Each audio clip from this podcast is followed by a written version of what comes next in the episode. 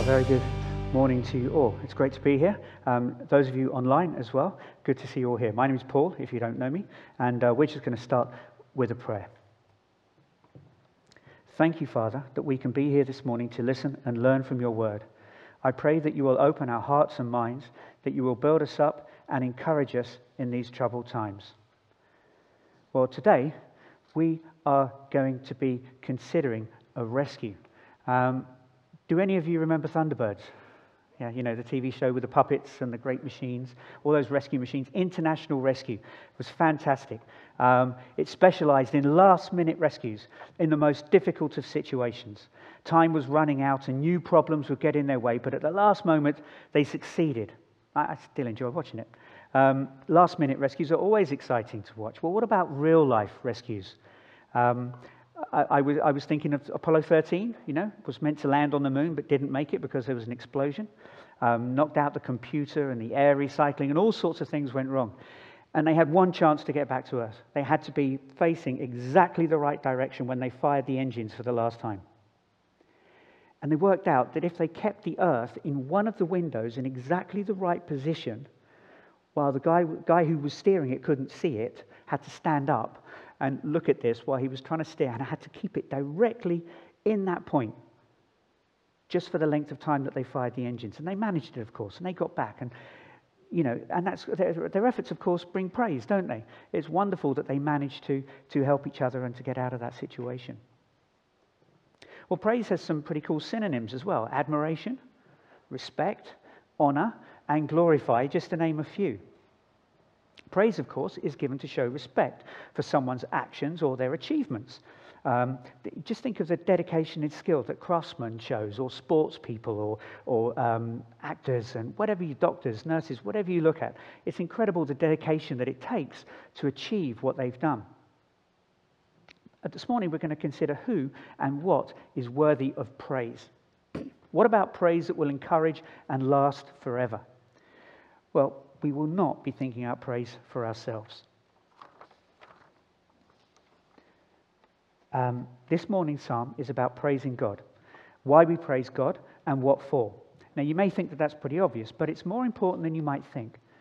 This psalm is a great encouragement, and it includes a picture of hope that will sustain us even in our darkest hour.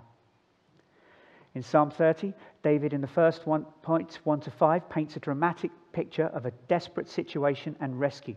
But he begins by saying, I will extol you, which means to lift you up, to raise him above himself. It's a humble commitment to praise God, recognizing his sovereignty and holiness in this situation. So, although it may seem simple, we're going to look at why the psalmist will praise God. And there are three points for us to consider that we must commit to praising, to praising God that only God can save, and the importance of praise. So, verses 1 to 5 says, I will extol you, O Lord, for you have drawn me up and have not let my foes rejoice over me. O Lord, my God, I cried to you for help, and you have healed me. O Lord, you have brought up my soul from Sheol. You restored me to life from among those who go down to the pit. Sing praises to the Lord, O you, his saints, and give thanks to his holy name. For his anger is but for a moment, and his favor is for a lifetime. Weeping may tarry for the night, but joy comes with the morning. So, our, pro- our, praise is the focus of the first three verses, and it's about committing to praising God. He will extol. That's what it says in verse 1. In verse 4, it says, Sing praises and give thanks. And later on, as we'll see in verse 12, it again says, Sing praises. So praise is going to be very loud at the very least. Because praise is not silent. How can it be? Praise has to be shared, whether it's spoken or sung, in whatever way it's done. I don't know about you, but I've missed singing in, in these services, and, and maybe I do the wrong thing, but I just speak the words very quietly. Okay? It still doesn't feel right, does it? You want to sing out to God, and that's right. And we can look forward to the day when we can do so. Well, in verses 1 to 5, God is praised in verse 1 because he rescues the psalmist from his enemies. And not just his enemies. In verse 2, the, the stakes are, are raised, aren't they? He not only needs to be helped to be rescued, but to be healed as well. And God answers this cry for help. In verse 3, we see that this is a desperate situation. God acts to save. Here is a rescue mission salvation in the context of a place called Sheol. Now, Sheol is the land of the dead. It's a place of darkness and ashes and cold. And here is where souls go to wait for judgment when Jesus returns. It is a place for the dead. David is describing the point that we all will face one day. The psalmist is finished. His life is over. Until that is, God acts. And he removes the psalmist from dangers. He hears and he restores. It's verse 2, we see that he's healed or made whole. In verse 3, he is restored, and that word means to restore to life. His soul will be brought out of the pit, and he will be restored to new life. But what about those foes? Well, they represent the enemies of God's people. And if you're the enemy of God's people, then you are the enemy of God. And they cannot rejoice over the psalmist's demise because God has drawn him up. The language here is that used to describe water being drawn from a well, which just adds this horrible image of this place. Just imagine being trapped in a well, walls impossible to climb because they're covered in slime, and high above, almost out of sight, is this tiny circle of light that's impossible to reach. But no place is out of God's reach. He reaches down and lifts the psalmist out of the darkness and into the light. Now, please don't go away thinking that this is a last second decision of God's. This rescue was planned before creation. So, what are we to do in the light of this? What does it mean for us? Well, the correct response, we're told in verse 4, is to, resp- is to praise the God of salvation for this new life, this promised in the new creation. God is worthy for us to sing praises to. This is the greatest rescue mission, not just of all time, but for eternity. And it's easy to picture here, isn't it? Jesus on the cross, surrounded by his enemies who jeered and mocked him by shouting, Save yourself, um, believing that he had failed. And when he died, they rejoiced, but not for long.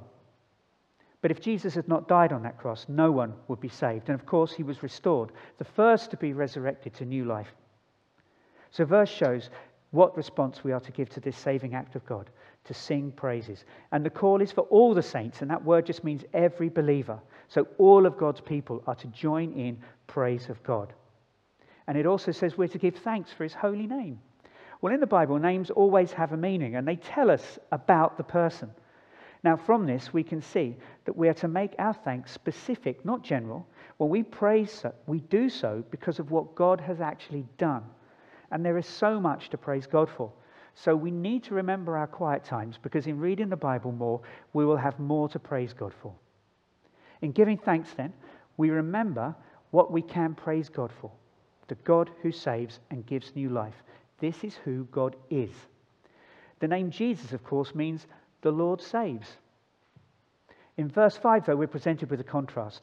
God's anger at sin and death contrasted with God's favor. And this line is more accurately translated God's favor is life, and that means life eternal. 2 Corinthians 4, verse 17 says, For this light momentary affliction is preparing for us an eternal weight of glory beyond all comparison. His anger then is just a moment, and that cannot be compared to the promise of life.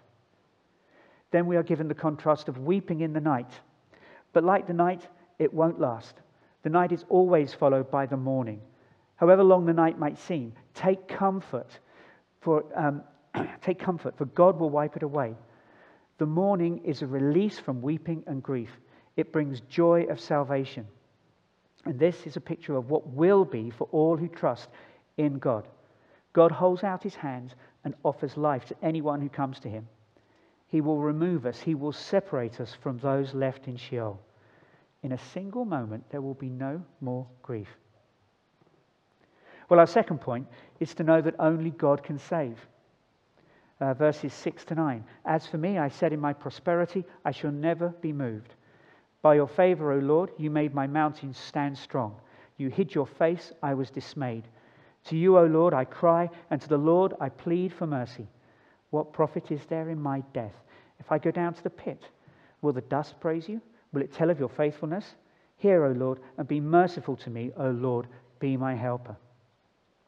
Now, in verse 6, we have this idea of prosperity. In the original language, the, the word means to have an easy life, to be secure.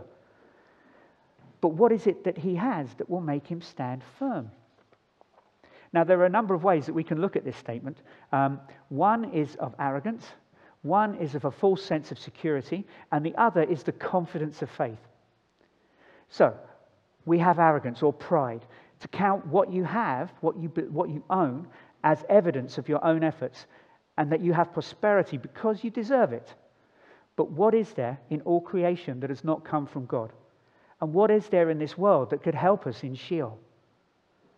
Then there's the false security, the belief that you are safe. Well, we've, we've learned over the last couple of years that this world is fragile, haven't we? There are so many situations that have brought grief and disaster. Well, we must remember that nothing in this world will last.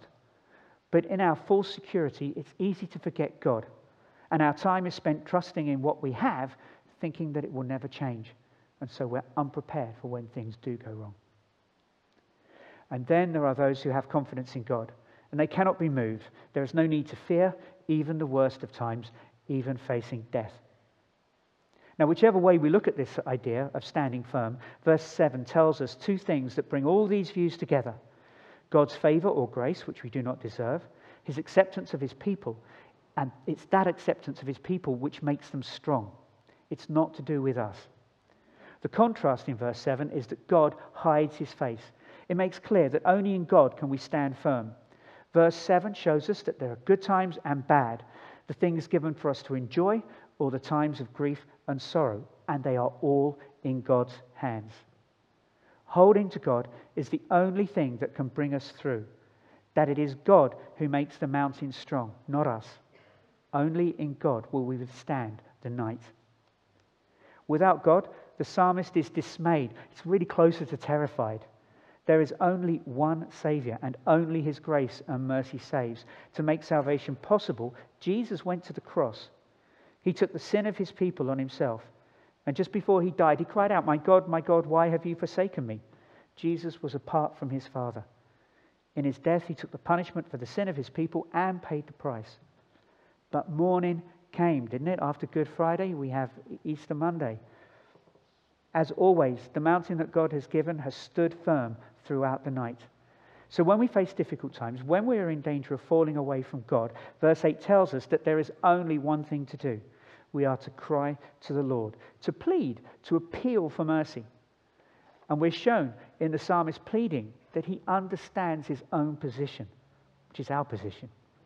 In his pleading, he is acknowledging God's authority, sovereignty, and the ability to act.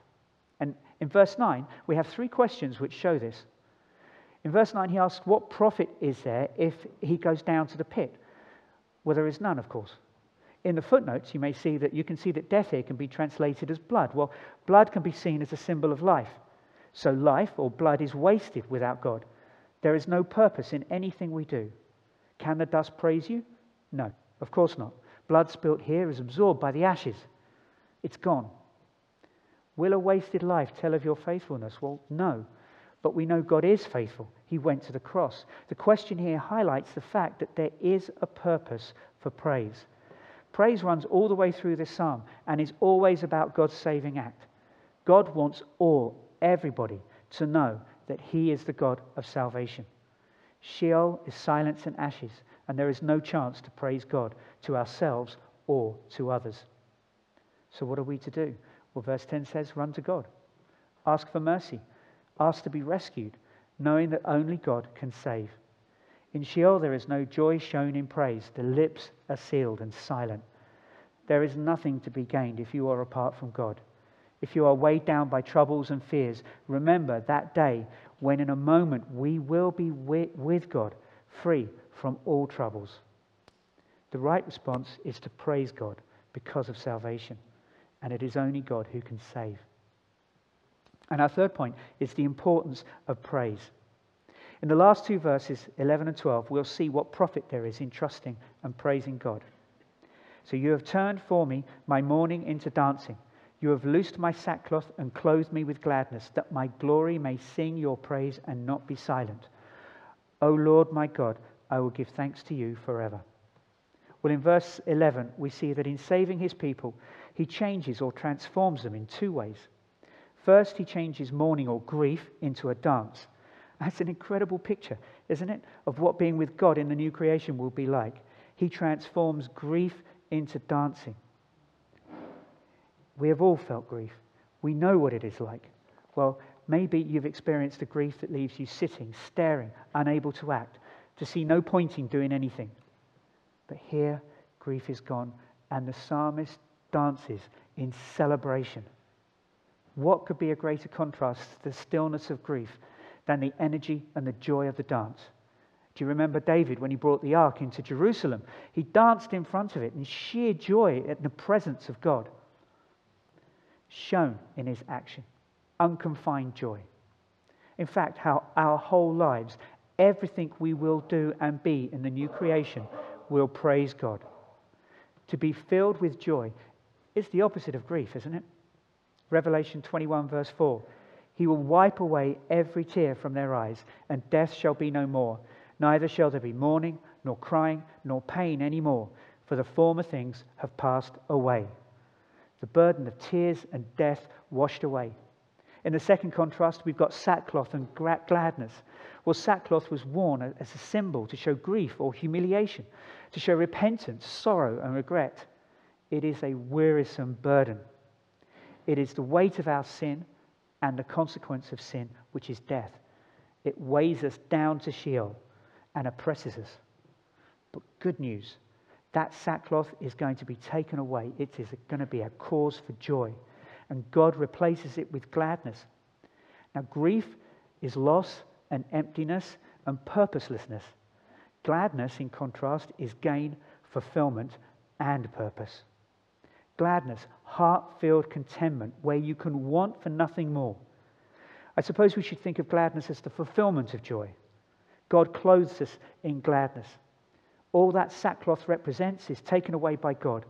God removes sin and death, which separates us from Him.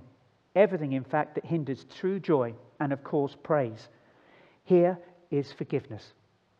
But verse 11, rather clumsily in terms of the numbers, runs straight into verse 12, which shows the result of this transformation and its purpose. Why will God transform us in this way? Well, God has done this so that the psalmist's glory may sing God's praise. The psalmist's glory. This means that when we are with God, we will share in God's glory. God gives us his glory so that his people can sing and perfectly witness to his praise forever. Praise has a purpose. Praise is how we are to serve God with our whole lives. Praise will not be silent. It cannot be silent. Silence is for Sheol and there is nothing in Sheol to praise. So we are to praise God for what he has done in salvation. Praise has a reason, a purpose to which is to glorify God. It is easy to praise when things are going well, isn't it? But praise is not just for when things go right. It's also for when things go wrong. When we are weeping in the night, praise reminds us of who God is and what he has done. His salvation was made possible because of what Jesus did on the cross. We can praise God in times of trouble too. On the cross, surrounded by his enemies, Jesus died when God hid his face, but he was resurrected, brought to new life, so that we can know that God's promise is true. Praise is sometimes hard, though, isn't it? Sometimes we don't feel like it, or we are distracted by our own desperate situation. Or maybe, you know, you think, oh, well, I'll put it off to another day. But praise has a purpose, and it's not just in this life, but the next. Praise reminds us, reminds us who God is and what he has done. But also, it shares the promise of good news, the gospel message of salvation. Take heart, be encouraged. If in God we stand, then the night and weeping will fail and joy will come in the morning. Let's pray. Father God, we praise you that you are the Lord of salvation. We ask that in your grace and mercy that we might share this good news, the gospel, faithfully with others. Help us to truly understand this psalm so we may apply it to our own lives. Father, we know that many are coping with desperate situations or close to despair. But Lord, we ask that you will comfort us, strengthen us, so that we may stand through these times. And Father, we ask that we would not replace you with our own pride. Lord, we lift you up in praise. Help us to keep our eyes on you we thank you for Jesus, whose death and resurrection is the hope to all who trust in you. Amen.